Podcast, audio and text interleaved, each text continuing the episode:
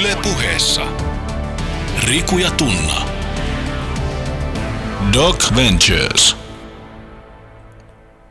Korskean kuoren alla ihmistä pelottaa. Syvällä sisimmässään ihminen tunnistaa mitättömyytensä ja kyvyttömyytensä kannatella maailmaa. Hallintaa ja kontrollia täytyy koko ajan koventaa, jotta huojuva rakennelma pysyisi ylipäätään kasassa. Villiys on hallinnan ja kontrollin vastakohta. Villiys on vastuun luovuttamista itseä suuremmille voimille. Villiys on sen kokemista, että nämä voimat elävät myös minussa. Villiys on antautumista ja voimankäyttöä samanaikaisesti. Villiys on nöyryyttä. Kaikessa ihmisen luomassa on mukana kuriton ja pitelemätön elementti, joka muodostaa ennalta arvaamattomia kuvioita. Villiys lyö rintakehään rummun sykkeessä, kuiskii korvaan runoudessa, kummittelee ihmisen unissa. Villiys on hallitsematon voima, josta ihminen voi saada aavistuksen oman villiytensä kautta, mutta jota ihminen ei voi koskaan kokonaan kahlita. Doc Ventures alkoi tänään otteella Riikka Kaihovaaran esseekokoelmasta Villi ihminen ja muita luontokappaleita. Sen teille lausui Riku Rantala, järjen ja sivistyksen liekinkantaja, joka yrittää kynsin hampain pitää kiinni itse rakentamastaan tarinasta, joka tuo hänelle turvaa. Minä taas olen Tunna Milonoff, tunneihminen ja hengenmies, joka tippuu yhtä lailla säännöllisesti egon riepoteltavaksi, paikka olen näennäisesti tietoinen sen olemassaolosta. Tänään Doc Venturesin tällä haavaa viimeisen lähetyksen suurena teemana ei enempää eikä vähempää kuin tietoisuus, tieteen suurin mysteeri. Tervetuloa taajuuksille myös omasta puolestani. Keskustelun herättäjänä, eli tämän kauden viimeisenä Doc Ventures-dokkarina, me nähtiin psykedeeliterapiasta, sen historiasta ja mahdollisesta tulevaisuudesta kertova Neurons to Nirvana. Doc Venturesin leffa Klitsussa me päästiin syvälle tietoisuustutkimukseen ja sen vaikeuteen. Tietoisuuden kova ongelma on siis se, miten kolmannen persoonan näkökulmasta tuntemamme mekanismit tuottaa ensimmäisen persoonan näkökulmasta tuntemamme tietoisuuden, eikä kuulostakin helpolta. Tiede on perinteisesti ollut siis objektiivista, mutta tietoisuus kuitenkin taas subjektiivista, ja monien mielenfilosofien mukaan meidän pitäisi jotenkin yhdistää nämä kaksi. Oli kyllä todella mahtava Docfulness-keskustelu ja huikein kiinnostava leffa mahdollisesti maailmaa mullistavista asioista. Mulle jäi mieleen pampsaikismi tai pampsykismi ja Thomas Nagel, jonka mukaan todellisuuden hiukkasilla on alkeellinen tietoisuuden taju, joka on olemassa riippumatta siitä, onko se elollisessa vai elottomassa aineksessa. Aivojen kaltaisessa organisaatiossa nämä tietoisuudet reagoi ja tuottaa siten monimutkaisempia henkisiä ominaisuuksia ja lopulta tietoisuuden. Tämä on psykedeellistä, jos joku. Niinpä. Ja hei, jos ette ole vielä nähnyt tätä dokumenttielokuvaa tai siihen liittyvää talkshowta eli keskustelua Leffaklitsussa, niin käykää yyteröimässä se osoitteessa yle piste fi kautta Doc Ventures. Ja sieltä muuten löydätte myös erinomaisen artikkeli, joka käsittelee tätä psykedeeliterapiaa, sen historiaa ja sitä, missä tilanteessa se on nyt Suomessa. Siinä on asiantuntijahaastatteluita, todella laadukkaasti tehty artikkeli. Kiitos vaan toimittaja Marille, joka sen kirjoitti Uusivirta, niin tota, siitä, miten demonisoitu ja pelottava aihe tämä kyseinen aihe on. Meillä on siitä var, varsin paljon virheellisiä ja myyttisiä käsityksiä, ja tässä artikkelissa sitä käsitellään mielestäni todella monipuolisesti. Ja sitten sieltä voitte käydä myös lukemassa mun uuden kolumnin, jossa pohdin mindfulnessia ja mindfucknessia, jonka tota, kohteena itse koen olevani erinomaisessa suuressa ruuhkavuosirumbassa. Niin, Leffaklitsussa puhuttiin tietoisuustutkimuksesta, mutta tänään tarkastellaan tietoisena olemista toisesta näkökulmasta. Me voidaan nimittäin elää elämäämme olematta koskaan tietoisia. Silloin meitä ohjaa automaattipilotti, joka on itse rakentamamme turvarakennelma, jota myös egoksi kutsutaan. Nyt hypätään suoraan syvään päätyyn, sillä olemme saaneet vieraaksemme terapeutti Tommi Hellsten, jolta on ilmestynyt uusi kirja Enää en pelkää, kirja rakkaudesta. Yle Puheessa. Riku ja Tunna. Doc Ventures. Tervetuloa Doc Venturesiin, Tommi Hellsten. Kiitos. Sä oot pitkän uras aikana ehtinyt moneen. Oot kirjailija, terapeutti, mentori ja luennoitsija, mutta itse käytät titteliä ihmettelijä. Mm-hmm. Miten jaksaa ihmetellä ihmisiä ja maailmaa noin pitkään ilman, että muuttuu kyyniseksi? Riku nimittäin pelkää, ettei kohta enää ihmety mistään. Kuoleeko siihen, kuoleeko siihen henkisesti? Miten, miten ihmettelijä jaksaa ihmetellä? Koska on ihmeteltävää riittää. ja, ja toinen edellytys on sen, se, että ymmär, ymmärrystä ei riitä. onko, se, onko se jonkinlaista keskeneräisyyttä sitten niin kuin koko ajan, että jatkuvasti on jotain ikään kuin parannettavaa? Ja... Niin varmaan, ja sitten se, että ei niin kuin jämähdä mihinkään. Siis, että on, tulee johonkin ja luulee ymmärtävänsä jotakin, mutta aika nopeasti huomaa, että ei tässä ole kaikki. Että et tavallaan niin kuin, et sä et saa linnoittautua mihinkään ja luoda jotain semmoista kuviteltua varmuutta, kontrollia. Että kaikki romuttuu lopulta ja, ja tätä perillä olet vasta sitten, kun suostut olemaan matkalla. Niin, tämä jämähtäminen ei ainakaan sulla todella ole tapahtunut, ainakaan näissä kirjoittamisasioissa. Sä oot kirjoittanut jo mahdollisesti kaksikymmentäyhdeksän, mutta et ole ihan varma, mutta luultavasti mm. noin kaksikymmentäseitsemän tai kaksikymmentäkahdeksan kirjaa. Jotain semmoista. Ja sä oot itse maininnut nämä kirjat sun tärkeimmiksi, ja nämä on varmaan myös tutuimpia suomalaisille lukijoille. Virtahepo Olohuoneessa vuodelta yhdeksänkymmentäyksi. Tai Saat sen, mistä luovut, joka on vuodelta kaksituhatta, ja sitten tuossa muutama vuosi sitten ilmestyi Tähän olen tullut. Ja nyt sulta on ilmestynyt todella Enää en pelkää kirja rakkaudesta. Se on sun tuoreen kirja. Miksi sä päätit tehdä tämän kirjan? No mä, mä kuuntelin, että onko se tulossa. ja siis kirja ilmestyy sulle oikeasti noin? Joo, siis sillä tavalla, siinä mielessä ilmestyy, että jos mulla, mun mielestä on jotain uutta sanottavaa, niin se... Prosessi ei ala siitä, että mä istun alas ja kirjoitan, vaan se lähtee siitä, että mä ikään kuin kuuntelen, että onko tämä sellainen asia, joka tahtoo tapahtua. Eli onko se kirja ikään kuin tulossa mulle. Syntyykö semmoista niin kuin nostetta ja intoa mussa, energiaa. Ja jos mä tulkitsen tilanteen sellaiseksi, että se on tulossa, kyllä, niin sitten mä menen sitä vastaan.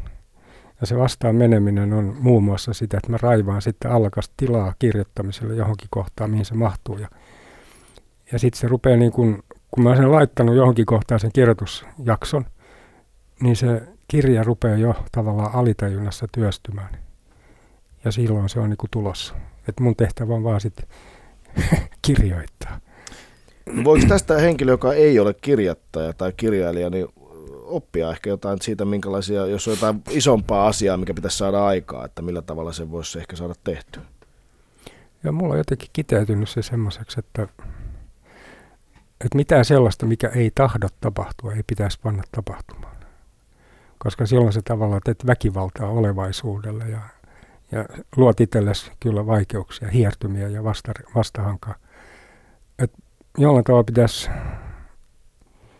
opetella intuitiivisesti kuulemaan, mikä tahtoo tapahtua. Ja, ja sitten, jos sen on kuullut, niin ei se tapahdu itsestään, vaan sitten se pitää tehdä.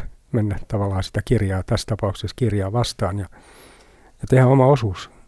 Ja silloin siinä myöskin on se elementti, että mä en koskaan enää koe, että mä kirjoitan sen kirjan, vaan että se jotenkin kirjoitetaan minussa. Se tapahtuu minussa. Jolka, ja tämä kirja oli todella siis ihmeellinen syntyprosessi. Tämän syntyprosessi oli ihmeellinen, koska mulla ei ollut minkäänlaista dispositiota. Ja Säkin... mä vaan ryhdyn tekemään ja sitten mä katsoin, että mitä, mitä, mikä tahtoo tapahtua.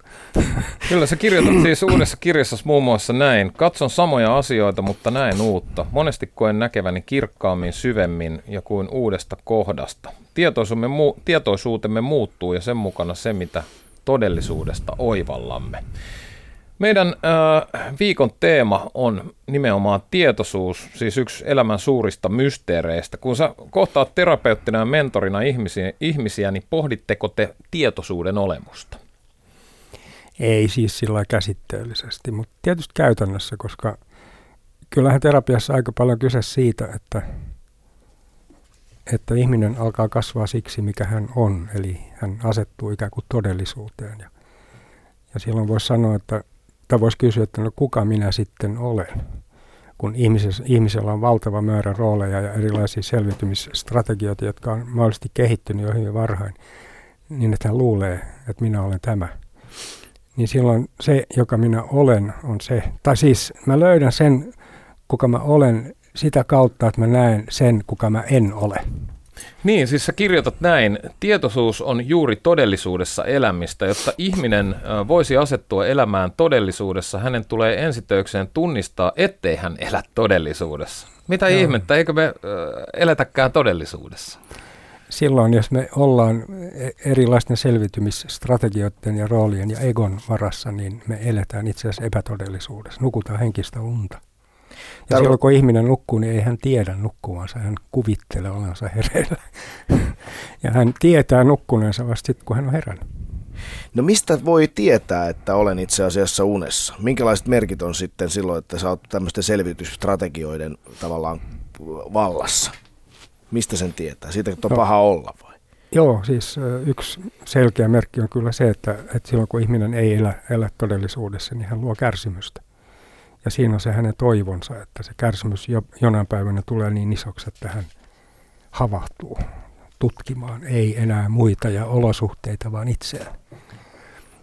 Niin sä oot sanonut, että se kärsim, kärsimys on tarpeellista. Siitä joo, se, se näyttäisi olevan niin. Minkä takia? No, koska kukaan ei muutu ennen kuin muuttamisesta kieltäytyminen alkaa olla liian tuskallista. Eli siis kipu ja, ja tuska ovat siis meidän ystäviä, ne tulee herättää meitä, että me herättäisiin todellisuuteen ja tietoisuuteen.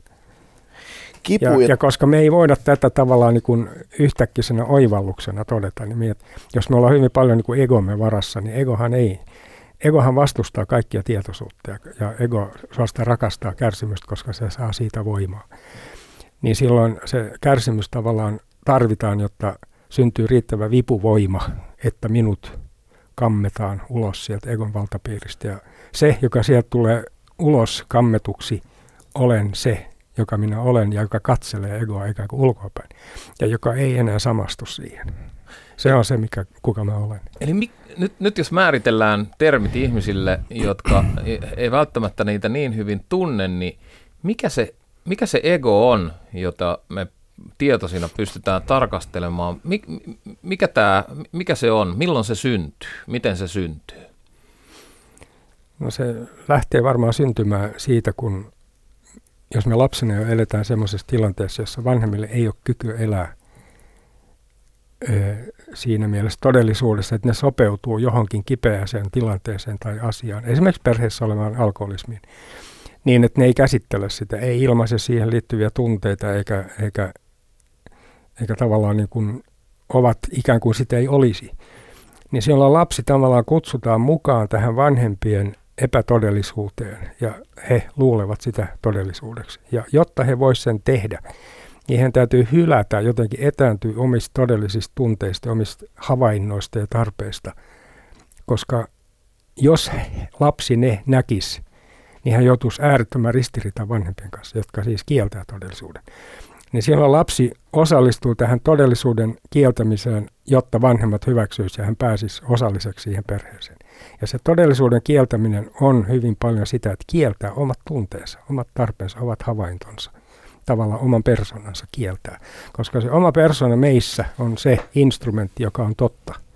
Ja jos mulla on yhteys siihen minussa olevaan todelliseen persoonaan, niin mulla on yhteys todellisuuteen. Ja kun mulla on yhteys itsessäni olevaan todellisuuteen, niin mä tunnistan epätodellisuuden ympärilläni ja myöskin todellisuuden.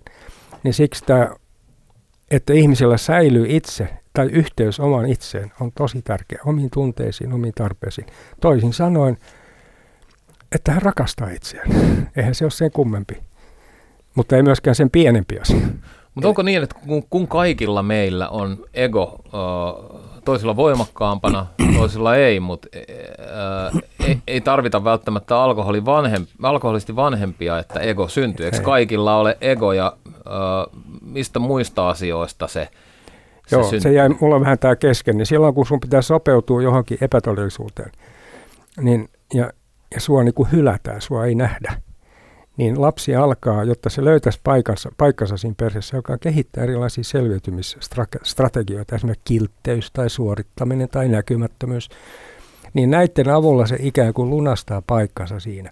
Ja siihen ei tarvita oikeastaan mitään dramaattista ulkoista ilmiötä perheessä, riittää, että vanhemmat ei, ei ole yhteydessä omiin tunteisiin, omaan itseen. Ja silloin lapsi ikään kuin kutsutaan siihen epätodellisuuteen sillä, että vanhemmat ei ikään kuin demonstroi yhteyttä tunteisiinsa, niin silloin lapselle se viesti on, että niitä ei ole. Tai että ne on väärin tai vaarallisia, ne pitää kieltää. Eli meillä rakentuu tämmöinen ego, ego, ego silloin, ja, ja me ollaan ihmines, ihmisinä sitten tämän ikään kuin egon, egon vietävinä ja samaistutaan siihen egoon, vaikka todellisuudessa Joo. me ei olla. Mikä me sitten ollaan? Me ollaan se, joka potentiaalisesti alkaa nähdä sen egon Kyllä. jossain vaiheessa. Just näin, just näin. Ja tämä on niinku tosi, tosi tuttua mulla. Esimerkiksi äh, harjoitan meditaatiota ja, ja tota, siinä on tarkkaavaisuus ja tietoisuusharjoitus. Että ihan vaan yksinkertaisesti hengitään ja, hengitetään ja pyritään tarkkailemaan sitä hengitystä. Äh, ja sitten kun tulee ajatus, niin ystävällisesti laitetaan vaan se ajatus sitten sivuun. Ja mm-hmm. näin ne ajatukset ikään kuin rupeaa tulemaan sieltä pilvenomaisesti. Ja mä rupean ymmärtämään, että mä en olekaan ne ajatukset, Joo. vaan mä oon se tila siinä niin kuin ajatusten ympärillä. Onko tässä vähän sam- samasta asiasta kysymys, että mä tuun niin kuin tietoiseksi siitä, että mulla on olemassa tällainen ego? Joo. Siis egoa, egoa ei voi tuhota, ei siivota pois, ei tappaa, mutta sitä voi katsella. Niin, eli ei ole tarkoituskaan purkaa sitä. Ei, koska ei sitä voikaan, koska jos se on niin kuin lähtenyt hyvin varhain tavallaan kehittymään tämmöiset selviytymisstrategiat, niin nehän on siellä valmiutena meissä. Et mun ei tarvitse ajatella, että mä kehityn ja kasvan sitten, kun niitä ei enää ole. Ei se mene niin, vaan mä, mä oon kehittynyt ja kasvanut sitten, kun mä en enää samastu niihin. Mulla on tavallaan syntynyt valinta olla menemättä niihin mukaan, koska mä näen ne. Silloin kun mä en näe niitä, en tiedosta, niin mä olen se strategia tai se ego. Ei siinä ole mitään ihmeellistä. Joku on sanonut, että if you wanna know what water is, don't ask the fish. Mm. Se on niille liian ilmeistä. Joo. Kyllä. Tämä on, on, on erittäin, tää on, mä mietin just, että kuinka vaikeaa tällaista on pohtia, jos ei ole tullut koskaan ajatelleeksi itsessään tällaisia puolia. Ja toisaalta, vaikka olisi tullut ajatelleeksi itsessään näitä puolia, niin kuin Tunna tässä juuri kuvasi, harjoitellessaan vaikka meditaatio. Tai joku toinen on voinut tulla siitä tietoiseksi vaikka käymällä terapiassa. Mutta tota, jos ei niitä ole ajatellut, tai vaikka olisikin, niin, niin, niin mitä silloin, kun semmoinen, jos ego ottaa ihmisessä vallan, niin, niin muistaako enää ollenkaan näitä fiksuja keskusteluita terapeutin kanssa tai niitä meditaatiohetkiä? No, sanotaan näin, että jos, jos sä oot havahtunut ja sä oot herännyt, niin sun on vaikeampi nukahtaa sen jälkeen. Sä nukahdat kyllä, mutta se on vaikeampaa ja se uni on aina lyhytkestoisempaa. Eli kun se tietoisuus on, on herännyt, niin samalla on syntynyt valmius pysyä siinä. Ja se ei tarkoita sitä, etteikö siitä, egohan on mielettömän sinnikäs ja ovela. Se yrittää saada sut niinku takas nukahtamaan. Koska egon olemassaolo perustuu siihen, että ihminen nukkuu. Niin silloin silloin tota noin, pitää kehittää tämmöinen valppaus ja tarkkaavaisuus. Se tajuaa ja ymmärtää, mistä se ego taas niinku missä se taas pullistelee ja missä se on valmiina kärkkymässä. Onko, on, onko tämä vapautumista todellisuuteen? No juu, sitähän se on. Käytät tätä termiä. Ja mä miettinyt, että mitä se tietoisuus on, mistä sä oot tietoinen, missä sä silloin olet, kun sä oot tietoinen. Niin olisiko niin, että silloin sä oot todellisuudessa? Mm. Ja jos ajattelee, todellisuudessa on semmoinen ominaisuus, että ihmisellä on kyky tunnistaa se, kun hän on todellisuudessa. Ja se on valtavan niin kuin armahtavaa, koska mitä se olisi, jos ihminen elää todellisuudessa eikä tiedä elämänsä todellisuudessa. Ja silloin ihminen, joka elää todellisuudessa, ei hän kysele, eläänkö todellisuudessa. Ei se ole hänellä mikään kysymys. Kun taas se on kysymys ihmiselle, joka ei elä todellisuudessa. Tietysti se on kysymys, koska hän, häntä vaivaa joku. Ja silloin hän kysyi, että kuka mä oikein loppujen lopuksi olen. Tästä tulee mulle mieleen. Vuosien takaa Doc Venturesissa luettiin iltasatuna eräässä, eräässä kellarilähetyksessä Yrjö Kallisen teksti otsikolla Elämmekö unessa. Hmm. Hieno teksti, käykää hyvät kuulijat vaikka Googlella katsomassa Yrjö Kallisen teoksia. Siinä oli todella paljon tota samaa. Hmm. Elämmekö unessa. Ja, me, ja hän puhui sanasta totuudellisuus. Joo. Se on tosi hieno sana. Se on hyvä, se on kaunis sana. On. Mut siis jos, niin. niin, sitten vielä, vielä jatkaisin tota, ihan vähän, ihan vähän tuosta egosta, että, että tota, ö, egohan rakentaa samaan aikaan niin kuin, ö, vahvaa erillisyyttä muista ihmisistä, joo. Eikö niin? Niin, mutta se on samaan aikaan niin kuin välttämätön asia, asia meille ja kun me näytettiin nyt tämä Neurons to Nirvana-dokumentti, niin siinä oli yhteistä näille psykedeellisille kokemuksille, että ihmiset tunsi voimakasta yhteyttä ja ykseyttä Joo. muihin ihmisiin ja luontoon ja kaikkeen. Ja itse asiassa tämä täsmälleen sama kokemus on tullut mulle meditaatiossa ja tämä sama kokemus on tullut mulle poikkeuksellisina läsnäolon hetkinä. Ja, ja, ja silloin se intuitiivinen tieto siitä, että me ollaan kaikki yhtä, se niin kuin todellistuu. Että et, et, et, et, m- miten me saatais, miten me saatais muistutettua itsellemme ikään kuin jatkuvasti. Meditaatio on siitä hyvä harjoitus.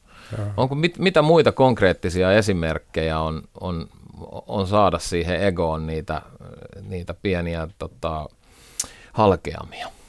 Niin, tai päästä kaltereiden ulkopuolelle välillä katsomaan, vaikka sinne takaisin aina välillä joutuisikin. Niin en mä tiedä, koska se ei, oikeastaan se ei, se ei ole niin kuin suoritus. Ja silloin se on joku tapahtuma, joka ei ikään kuin ole egon piirissä. Että egohan on se, joka suorittaa. Ja se tietoisuus tavallaan niin kuin se syntyy. Ja se on. Ja ehkä voisi sanoa, että kun sä saat kokemuksen hereillä olemisesta, todellisuudessa olemisesta, niin sä, sä viehätyt siitä niin paljon, että kyllä sä keksit vähitellen keinoja, miten sä pysyt siihen, koska sä et halua siitä enää pois. Niin. Ja, ja sitten jos sä tiput siitä pois, niin kuin tietysti tapahtuu alussa ainakin, niin sä tunnistat sen kyllä siitä, että sulla ei ole hyvä olla. Ja sulla ei ole yhteyttä niin kuin itseesi ja sä et ole läsnä. Sä et ole läsnä. Se läsnäolo on tavallaan niin kuin se paikka, jossa se tietoisuus on. Ja siksi läsnäolo on tila ja paikka, johon, johon pääsemiseksi ensimmäinen edellytys on rohkeus menettää kontrolli. Sillä siinä ei voi olla, jos sä hallitset ja kontrolloit. Sä voit olla siinä vain haavoittuvana, avuttomana, nöyränä, tyhjänä. Niin, ensimmäinen edellytys läsnäolon tilaan pääsemiseksi on rohkeus menettää kontrolli. Sä kirjoitat, että läsnäolon tavoittaa vain se, joka suostuu haavoittuvaksi, nöyräksi ja tunnistaa avuttomuutensa elämän majesteetin edessä. Kontrollin puutteella en tarkoita kyvyttömyyttä hallita arkipäiväisiä asioita, Riku. Tarkoitan oman totaalisen avuttomuuden tunnistamista silloin, kun kyse on elämän suurimmista kysymyksistä, kärsimyksestä, rakkaudesta, kuolemasta, elämän tarkoituksesta.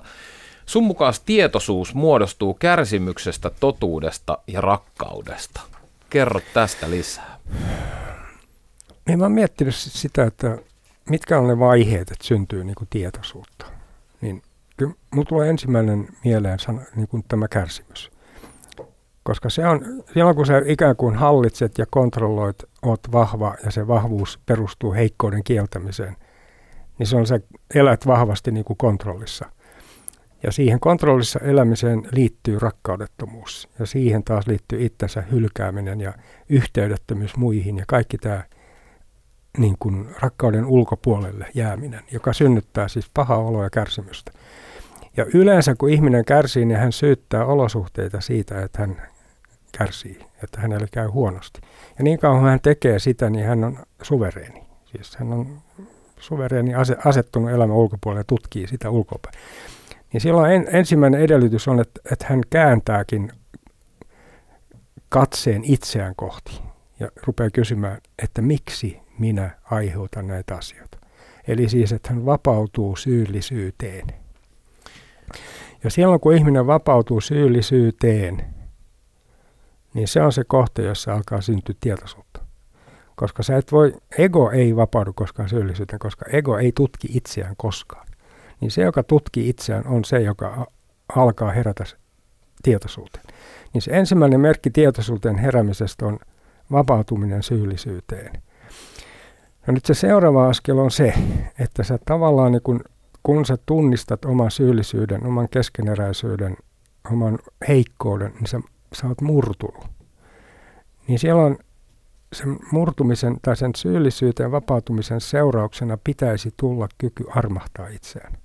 Että tavallaan niin kun mä kestän sen, että mä oon syyllinen ja keskeneräinen ja viheliäinen. Jolloin siitä seuraa se, että mä vapaudun syyllisyydestä. Eli ensin pitää vapautua syyllisyyteen, Joo. jotta siitä syyllisyydestä voi vapautua. Koska mikään muu ei pidä meitä syyllisinä kuin se, että me ei tunnusteta sitä. Ja kun me ollaan vapauduttu syyllisyydestä, niin mitä siinä on tapahtunut? Siinä on syntynyt tietoisuutta. Se tietoisuus on se, jonka varassa mä katson keskeneräisyyttäni hylkäämättä itseäni. Siis mä hyväksyn. Ja sen seurauksena tulee kaupan päälle kyky armahtaa muita siitä samasta, mistä itse on saanut armon. Siis kaikki motiivit tuomita, halveksia, mitätöidä, jopa neuvoa muita on kadonnut. Puff! Siinä samassa hetkessä, kun sä oot saanut anteeksi. Kristushan sanoo tämän äärettömän hyvin kiteyttäen, että joka on saanut paljon anteeksi, rakastaa myös paljon. Tämä on todella kiinnostavaa, koska ö, jos miettii tällaisia hahmoja maailmassa, joita on joskus kohdannut, jotka on varsin sinut itsensä kanssa ja eivät selvästikään voi huonosti, niin ne on kyllä aika usein todella vähän, niillä on hyvin vähän tarvetta ö, korjailla muiden ihmisten Joo. olemisia. Tämä on se, tosi tärkeä pointti. Se, on, se tulee tietoisuuden mukana, koska tietoisuus... Tietoisuus antaa kyvyn nähdä muiden keskeneräisyys, koska sä oot nähnyt ne itsessäsi. Mutta kun sä oot nähnyt toisen keskeneräisyyden, niin se ei herätä mitään intohimoja. Ei halua pelastaa, auttaa, tuomita, ei mitään, sä vaan näet sen. That's it. Tää, t- tää oli mulle, äh, sä oot ollut meidän haastateltavana muutaman kerran, viimeksi viime vuonna Doc Venturesissa televisiossa, ja tää vapautua syyllisyyteen on mulle aikaisemminkin tuttu, mutta mä en ole niinku oivaltanut sitä. Mä oon oivaltanut sen vasta ihan hetki sitten, ja se on ollut äärimmäisen vapauttavaa. Mm. Ja niin kun, siinä vaiheessa, kun mä oon, mä oon ö, tunnustanut itselleni oman keskeneräisyyteni, niin se on uskomattoman vapauttavaa, Joo. koska sun ei enää tarvitse syyttää muita. Ja sitten niinku se, että et, et jotenkin, miten... Ikävä ja ikävystyttävä ajatus olisi olla valmis koko ajan, ei Joo. keskeneräinen. Niin. Se olisi ihan karmeeta. Joo. Ei voisi ei, ei, ei vois kasvaa elämässä ja ei. Jatkuvasti tutkia uutta. Mutta minkälaisessa asiassa olet, niin kun sanoit, että sä oot löytänyt tuonne, minkälaisessa asiassa olet niin kun pystynyt myöntämään itsellesi olevasi keskeneräinen, mitä sä et ole aiemmin jotenkin halunnut tai pystynyt Parisuhdetilanteessa. Myöntämään? Parisuhdetilanne on semmoinen niin kuin kaikista... Mun mielestä paras peili itselleni siihen keskeneräisyyden myöntämiseen. Niin siihen, että sä olet itse vajavainen siinä itse suhteessa. Itse vajavainen niin, siinä suhteessa. Niin, jotenkin suvereenia, kaikki on aina helvetin Kyllä. hyvin ja hienosti, ja että sä et ole niin kuin maailman, sä pystyt tavallaan näkemään sen muunkin kuin sen, mikä olisi ideaali, niin, niin kuin olla mm. ihminen parisuhteessa. Kyllä, se on, se on mun mielestä loistavin. Ja sitten itse asiassa minun ja sinun suhde on siinä loistava. Me käydään näitä samoja asioita ihan... Viimeksi eilen aika kovin sanoin käytiin ennen lähetystä läpi. Totta ja kai. Ne on, ne, on, ne, on, ne on tosi tärkeitä hetkiä myös huomata se. On, ja nehän on pelottavia. Siis, tämäkin oli muuten eilen, me siis todella ihan niin kuin karjuttiin toisillemme melkein tuolla. Mm. No oikeastaan karjuttiinkin. Puhutaan tosi isoin kirjaimin välillä siitä, että miten tämä nyt pitää tehdä ja kumpi tätä nyt ehkä jollain tavalla liidaa ja miten ja mihin suuntaan ja onko tämä oikein, onko tämä väärin ja mikä, mikä on tämä, miten tämä homma tehdään. Niin, niin tota... Mä luulen, että kun sä puhuit Tommi tuossa aikaisemmin siitä, että meidän pitäisi, tai että lapselle syntyy näitä selvitysstrategioita, jos näitä tunteita ei kohdata, niitä ei sanoteta, niitä ei, ne ei niin kuin ole niin, niin ne niin kuin na- piilotetaan jonnekin. Et jos me oltaisiin nyt Tunna eilen vaan oikeasti piilotettu ne tunteet, mitkä oli totta, kumpaakin niin kuin vähän niin kuin kävi toisen pärstä hermoille ja ehkä se toisen niin kuin linja, vetämä linja niin kuin ei ollut se, oli liian yksipuolinen tai jotenkin vain yhden puolen näkevä, niin Niin totta, jos me oltaisiin se vaan niinku haudattu niinku kohteliaassa toimito, toimistoympäristössä, olisi pitänyt tavallaan niinku tehdä ja sitten vaan jatkaa se, eikä häiritä muiden ihmisten siellä, niinku järkyttää heitä karjumalla niinku toisillemme. Niin mä luulen, että me oltaisiin menty vaan pahemmin perseelle. Et mun mielestä on tosi hyvä, että me karjuttiin, vaikka se ehkä jollekin on järkyttävää. Ja just tämän kesken, se on, se on, se on juuri näin, ja tämän keskeneräisyyden tunnustamisen edessä on aina häpeä. Onko näin? Joo, häpeä, koska jos, jos pohtii, siis, siis keskeneräisyyden tunnistaminen tarkoittaa mm. siis syyllisyyteen vapautumista. Ja nyt kun syyllisyyden alla, siis syyllisyys liittyy meidän käyttäytymiseen, meidän tekoihin, ja sen alla on häpeä, joka liittyy ihmisen ihmisarvoon. Niin silloin, jos ihmisen rakenteessa on paljon häpeää, hänen ihmisarvonsa on uhattu, niin se tarkoittaa, että hänelle ei ole varaa myöntää virheitä, koska hän mitätöityy.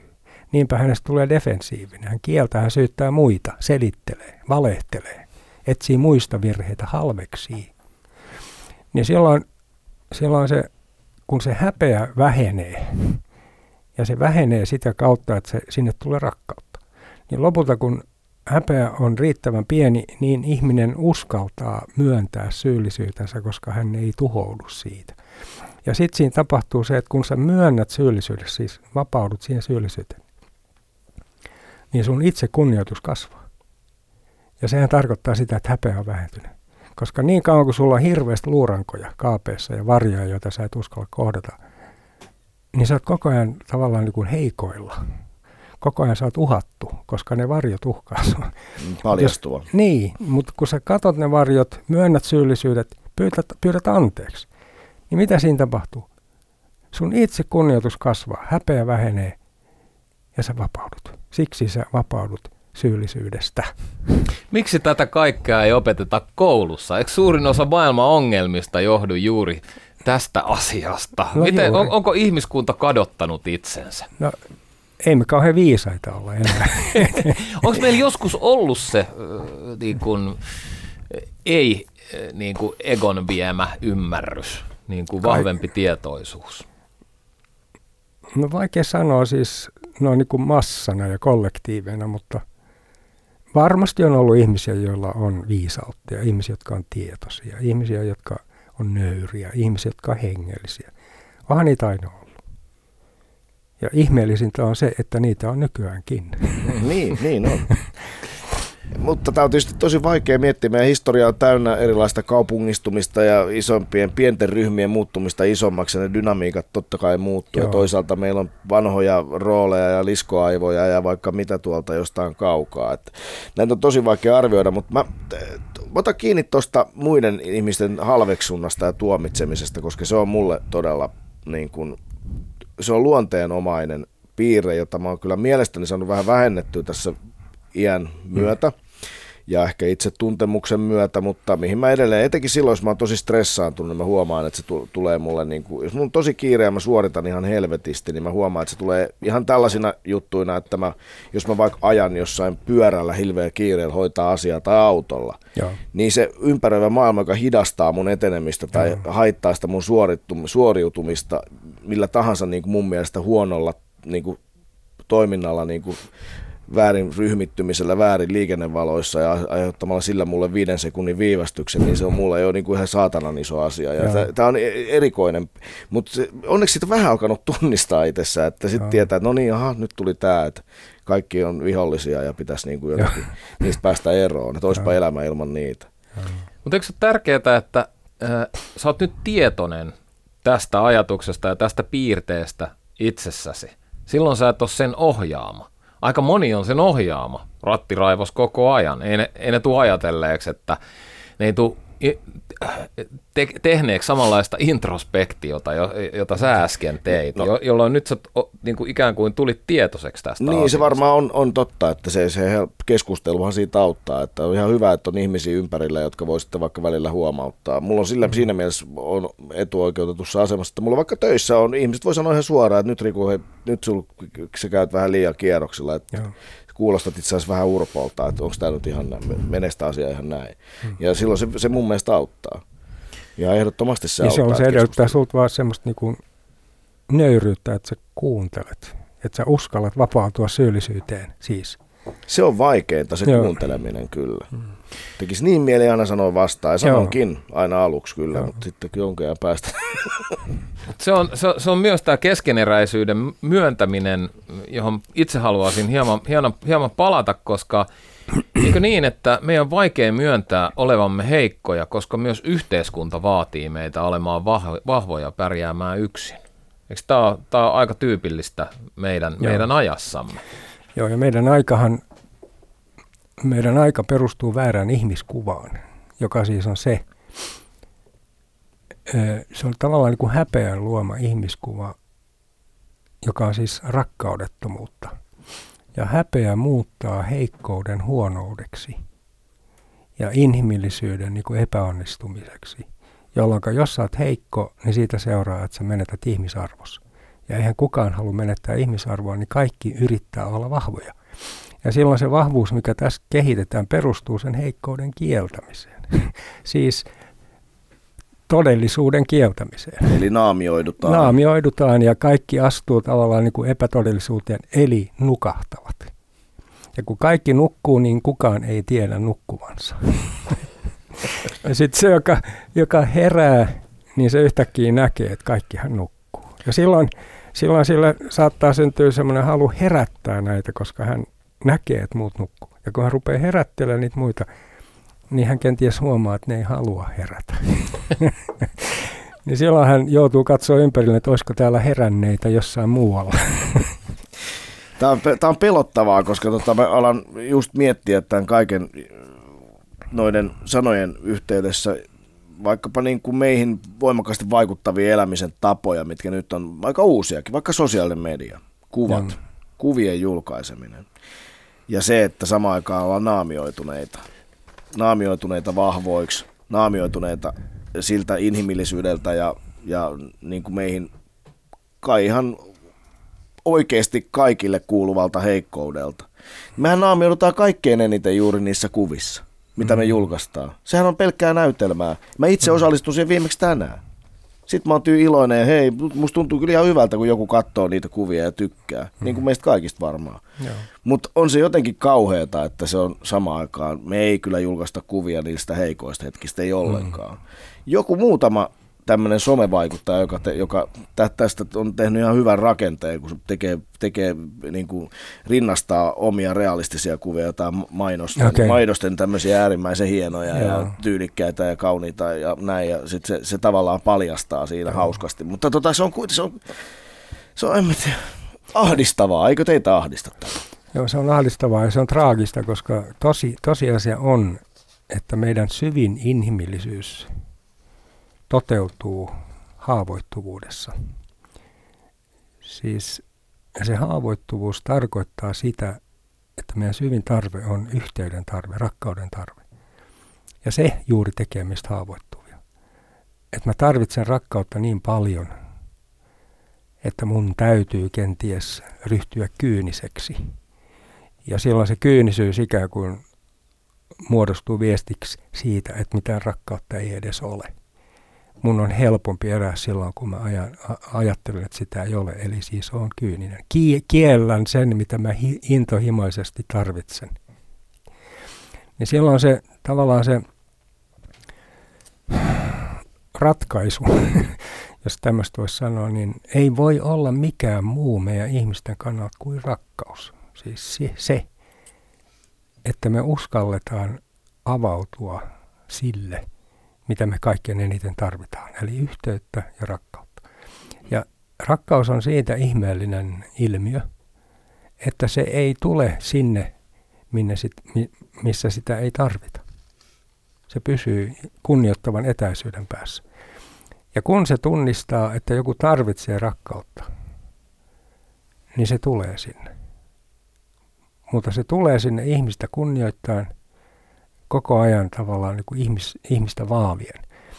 Ja jos katsoo asiaa niin kuin ihmisen kannalta, niin milloin ihminen tarvitsee rakkautta? Vasta sitten, kun hän tunnistaa heikkoutensa. Niin, rakkaus tai rakastuminen. Tietysti tässä on nyt vähän eri asioita. Kysynkin niistä seuraavaksi, mutta sanon vaan, että rakastuminenhan on heikkouden tila. Sehän on kontrollin totaalista menettämistä. Mutta mm. onko tämä rakkaus, mistä puhut, Tommi, nyt niin kuin kuitenkaan romanttista rakkautta pelkästään? Ei. Tai ennen kaikkea? Ei, siis rakkaus on romantisoitu, se on erotisoitu, viihteellistetty, se on, se on humpukisoitu. niin, niin, tota, niin sen rakkauden semmoista niin kuin syvää, järkyttävää, totaalista luonnetta, mysteeristä luonnetta ei enää ymmärretä. Et rakkaushan on oikeastaan hyvin lähellä sanaa todellisuus. Et se on niin iso asia, se on niin iso asia, että se on kaikki.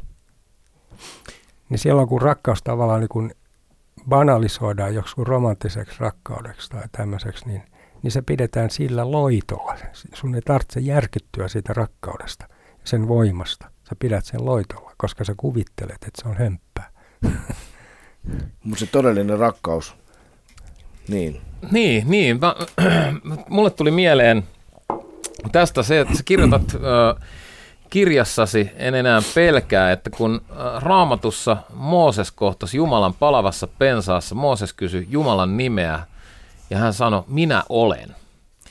Jumala on siis kaikki olevainen ja häntä ei voi vangita inhimillisen määrittelyn kautta. Eli minä olen. Onko Jumala sun näkemyksessä mukaan puhdas tietoisuus ja onko se yhtäläisyysmerkki myös rakkaudelle?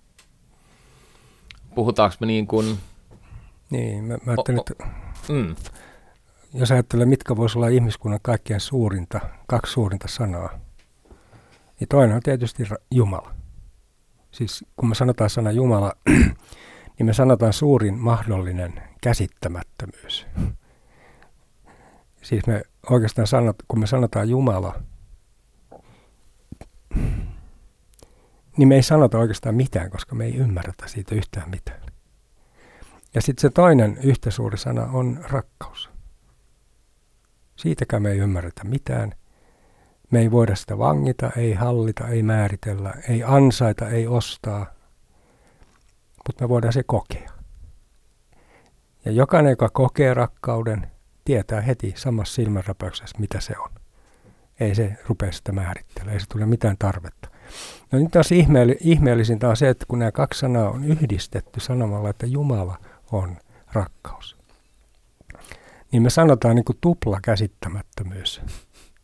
Ja juuri tämä on se, jonka edessä meidän tulisi elää. Rakastavan Jumalan edessä. Onko, onko rakkaus tietoisuus? Onko tietoisuus rakkaus?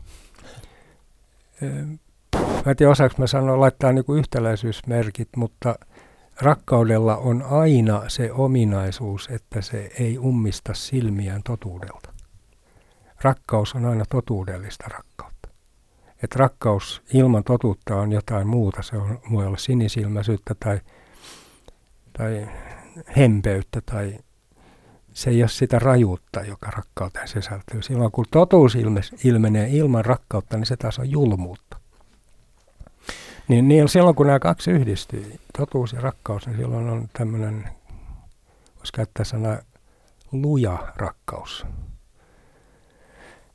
Ja siksi rakkaudella on aina se toinen puoli, se viha, joka siis, rakkaus on aina valpas ja hereillä, niin valpas ja hereillä, että se reagoi aina vihalla, kun tapahtuu vääryys.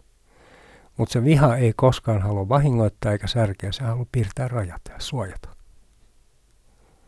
Ja siksi nämä kaksi asiaa, niissä riittää pohdintaa. Niissä riittää pohdintaa. Pohdintaa kyllä pitkäksi, pitkäksi ajaksi, mutta tota, ei se mitään. Meillä on vielä, vielä lähetysaikaa ja ohjelma-aikaa jäljellä. Selvi, tähän, selvitämme tämän. Me tähän, selvitämme tämän vielä. Olen pitkään halunnut kysyä sitä, sun kirjan nimi on Enää en pelkää. Miksi et pelkää? No siis kustantaja laittoi tämän nimen kirjaan ja mä vähän hätkähdin. Rupesin miettimään, tota, että onko niin, onko todella se totta? Niin, että onko se totta, että eikö mä enää pelkää. No, miksi me pelätään? No siis joo, toi on tosi hyvä kysymys, koska mulla on syntynyt semmoinen käsitys, että ainoa paikka, jossa elämää voi elää, on semmoinen paikka, jossa ihminen on turvassa.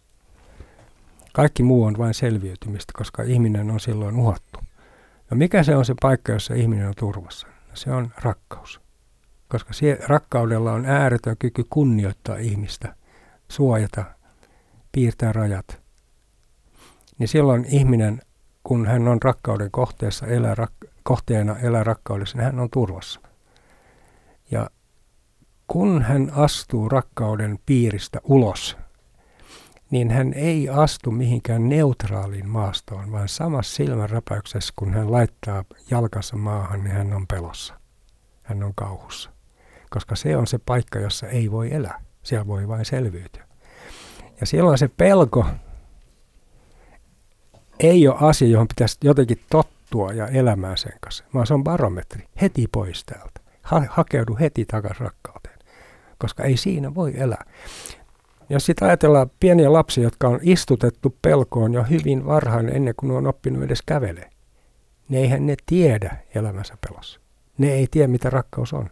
Ne tottuu pelkoon. Pelos tulee osa niin kuin niiden rakennetta.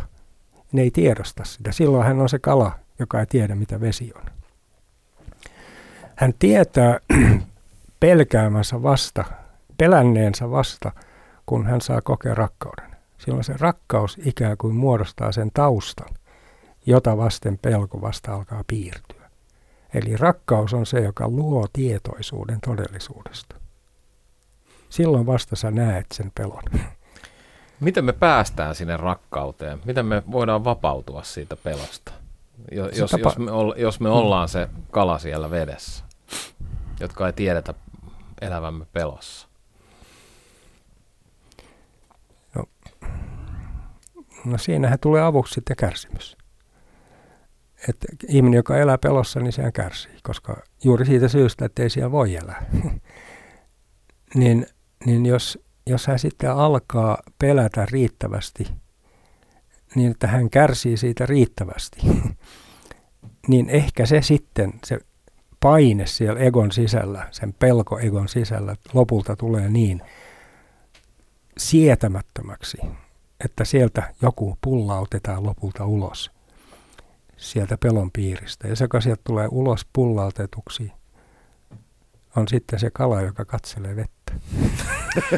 Siis ollaan kä- tietoisuuden, tietoisuuden ytimessä. Tietoisuuden ytimessä. Niin. Tämä, on, tämä, tämä vaatii, olen itse aika paljon hiljaa, koska näitä joutuu pohtimaan todella monta kertaa. Nytkin esimerkiksi mulla tuli tuosta mieleen sisällissodan aikainen laulu, jos lautat kärsimyksen maljansa jo kukkuroillaan on. Eli siinä, vaikka se tuntuu no. älyttömältä ja turhalta, siis kaikki inhimillinen kärsimys, jota maailmassa nytkin on. Joo. Ja sitä ei tee mieli vähätellä tietenkään, mutta et sillä on tehtävänsä jonkinlaisessa havahtumisessa. Joo, ilman muuta. Herättäjänä. Kyllä. Mutta miten me voidaan erottaa toisistamme tämmöinen rakenteellinen, yhteiskunnallinen, niin kuin vaikka epäoikeudenmukaisuuteen tai julmuuteen perustuva kärsimys ja sitten se kärsimys, joka syntyy meistä itsestämme siksi, että me emme, me emme löydä, löydä oikeita, tai me emme herää siihen todellisuuteen, vai onko ne sitten kuitenkin sama asia? Odotas, mä mietin, jäin miettimään tuota kalaa nyt äsken. Kiteytä uudestaan tuo kysymys. Eli se, että et, et kun meillä on kärsimystä ja se kärsimys on hyödyllistä siihen, että me voidaan havahtua Joo. todellisuuteen ja jollain tavalla päästä irti siitä, herätä siitä unesta, minkä sä kuvasit tuossa aikaisemmin. Niin sitten kuitenkin on myös semmoista kärsimystä maailma täynnä, joka johtuu erilaisesta julmuudesta ja epäoikeudenmukaisista rakenteista ja niin edelleen. Joo. Joille on tosi vaikea voida yhtään mitään itse. Joo. Muuttaa niitä olosuhteita, niin miten me erotetaan toisistamme nämä kaksi? Sillä tavalla me voidaan silti päästä kärsimyksestä eroon itsessämme. Joo. No jos me yritetään ratkaista maailman kärsimystä, niin me luodaan sillä lisää kärsimystä, koska ei meillä ole semmoista niin kuin mandaattia. Mutta meillä on jotenkin semmoinen etuoikeutettu asemassa, asema, että kaikki maailmassa oleva kärsimys on ikään kuin ö, suurennuslasin alle laitettu niin, että se sama on minussa, mun elämässä, mun egossa, mun tämänhetkisessä tilanteessa. Niin tämä on se paikka, jossa, jossa mä voin ratkaista maailman ongelmat ratkaistessani omat ongelmani. Sillä kun, mä, kun minussa syntyy tietoisuus sitä kautta, että mä kohtaan itse, itsessäni olevan maailman ja sen mädännäisyyden ja, ja egon, niin samassa muhun on, mulle on syntynyt kyky nähdä maailmassa oleva kärsimys. Ja kun mussa on syntynyt kyky nähdä maailmassa oleva kärsimys, musta on heti tullut voima, joka vaikuttaa siihen. Ei niin, että minä muutan mitään, vaan niin, että se muuttuu sitä mukaan sen takia, että jossain kohtaa on tietoisuutta, läsnäoloa. Se läsnäololla on semmoinen ominaisuus, että se tarttuu, se resonoi toisten ihmisten potentiaalisessa läsnäolossa. Niin silloin mä en ole se, joka muuttaa ketään, vaan muut muuttuu, kun ne tunnistaa itsessä olevan potentiaalisen läsnäolon siinä toisessa. Mä herään, kun mä näen heränneen ihmisen.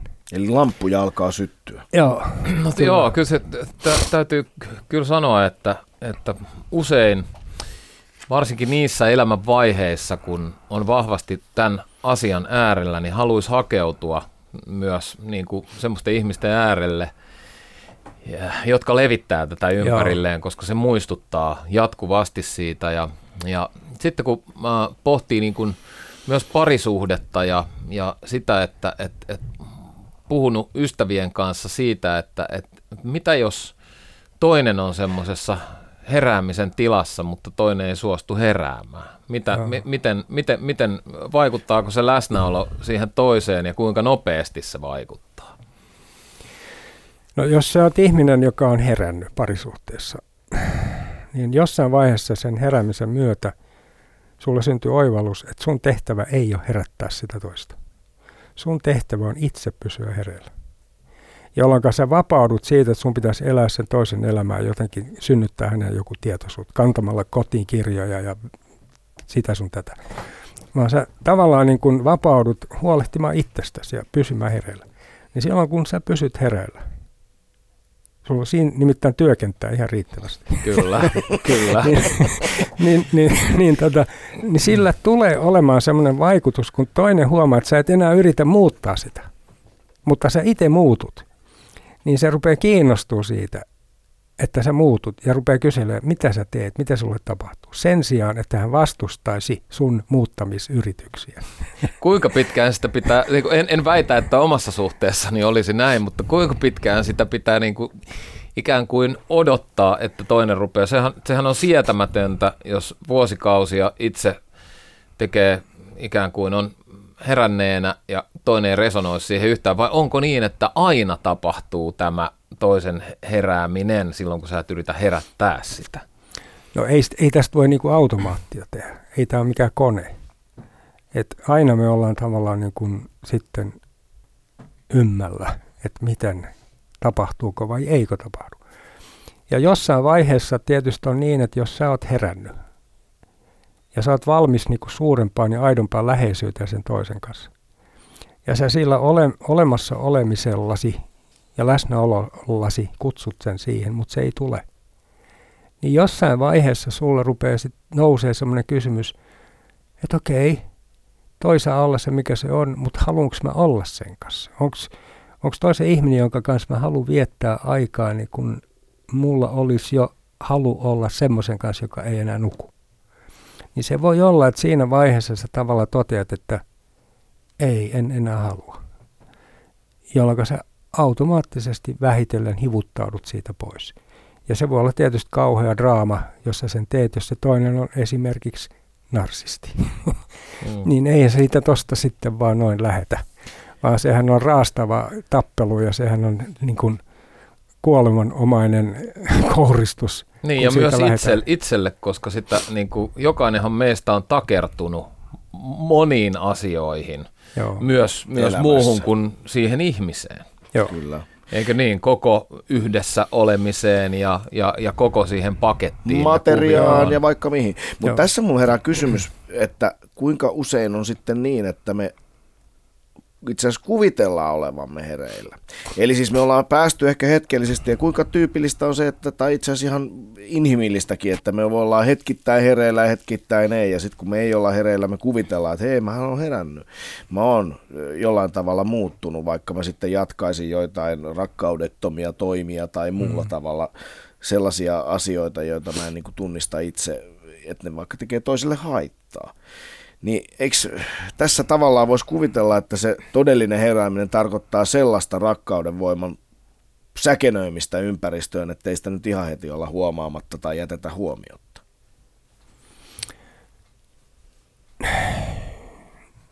Hirvittävän vaikea ja pitkä kysymys, joka on oikeastaan enemmänkin kommentti, mutta että mä tarkoitan sitä, että jos olet hereillä, oletko koko ajan hereillä vai käväisetkö siellä vain? No kyllä mä niinku tipun, tipun voi, voi olla tipun niinku mon, mon, monta kertaa ja nukahdan. Mutta niin kuin mä sanoin tuossa joku aika sitten, niin, niin sillä hereillä oloilla se on niin viehättävä tila, että sä et hevin siitä enää luopu, kun sä, luovu, kun sä oot sen kokenut. Eli sulla samalla tulee autenttinen aikomus ja halu ja tarve ja jopa kyky varmistaa se hereillä olo. Sillä, että sä tunnistat nopeammin, milloin sä nukahdat. Ja silloin, kun sä, joku sinusta tunnistaa, milloin sä nukahdat, niin sä heräät siinä samassa sekunnissa, koska kun sä nukut, niin et sä silloin tunnista nukkuvasi. Eli siis tää, tavallaan tämmöinen, mitä mä sanoisin, tämmöisestä luovuttamisesta tulee ikään kuin elämäntapa. Siis en, niin kuin turn over englanniksi, överluota ruotsiksi. Ei luovuttaa siinä mielessä niin kuin epätoivoisesti enää yritä, vaan luovuttaa rakkaudellisesti luottaen. Niin kun sä luovutat sen oman jääräpäisen egotahtosi pois ja annat sen toisen tulla tilalle. Niin silloin se tämän luovuttamisen kautta, se voi tapahtua joka hetki, kun sä tunnistat, että taas tipuit. Niin, niin sä joka hetki tavallaan niin kuin heräät. Sä voit herätä satoja kertoja minuutissa, kun sä rupeat nukahtaa. Mutta mut sä heräät ja sä pysyt hereillä niin kuin yhä pitempiä jaksoja. Nyt Doc Venturesilta alkaa loppua aika. Kiitos keskustelusta Tommi Hellsten ja kiitos mahtavasta kirjastasi Enää, enää en pelkää. Niin, herätys, se on välttämätöntä. Ja herätykseen, hyvät kuulijat, on usein ainakin sellainen keino, että alkaa ottaa asioista enemmän selvää. Keskustella, puhua, lukea, ottaa tietoa vastaan. Doc Ventures haluaa kiittää myös kaikkia uskollisia ja uskottomiakin seuraajia niin suorissa lähetyksissä täällä Yle Puheessa ja T V kaksi Leffaklitsussa kuin vaikka Yle Areenan jälkikatseluissa ja podcasteissakin verkkokellarissa yle piste fi kautta Doc Ventures sosiaalisen median kanavissa ja uudessa Doc Ventures chatissa. Mä väitän, hyvät ihmiset, että tämä dokumenttielokuvien kirvottava yhteiskunnallinen keskustelu, vuorovaikutteisuus ja ylipäätään koko paketti on jotain aivan poikkeuksellista koko maailman mittakaavassa. Kiitos, hyvät ihmiset. Älkää pelätkö, rakasta.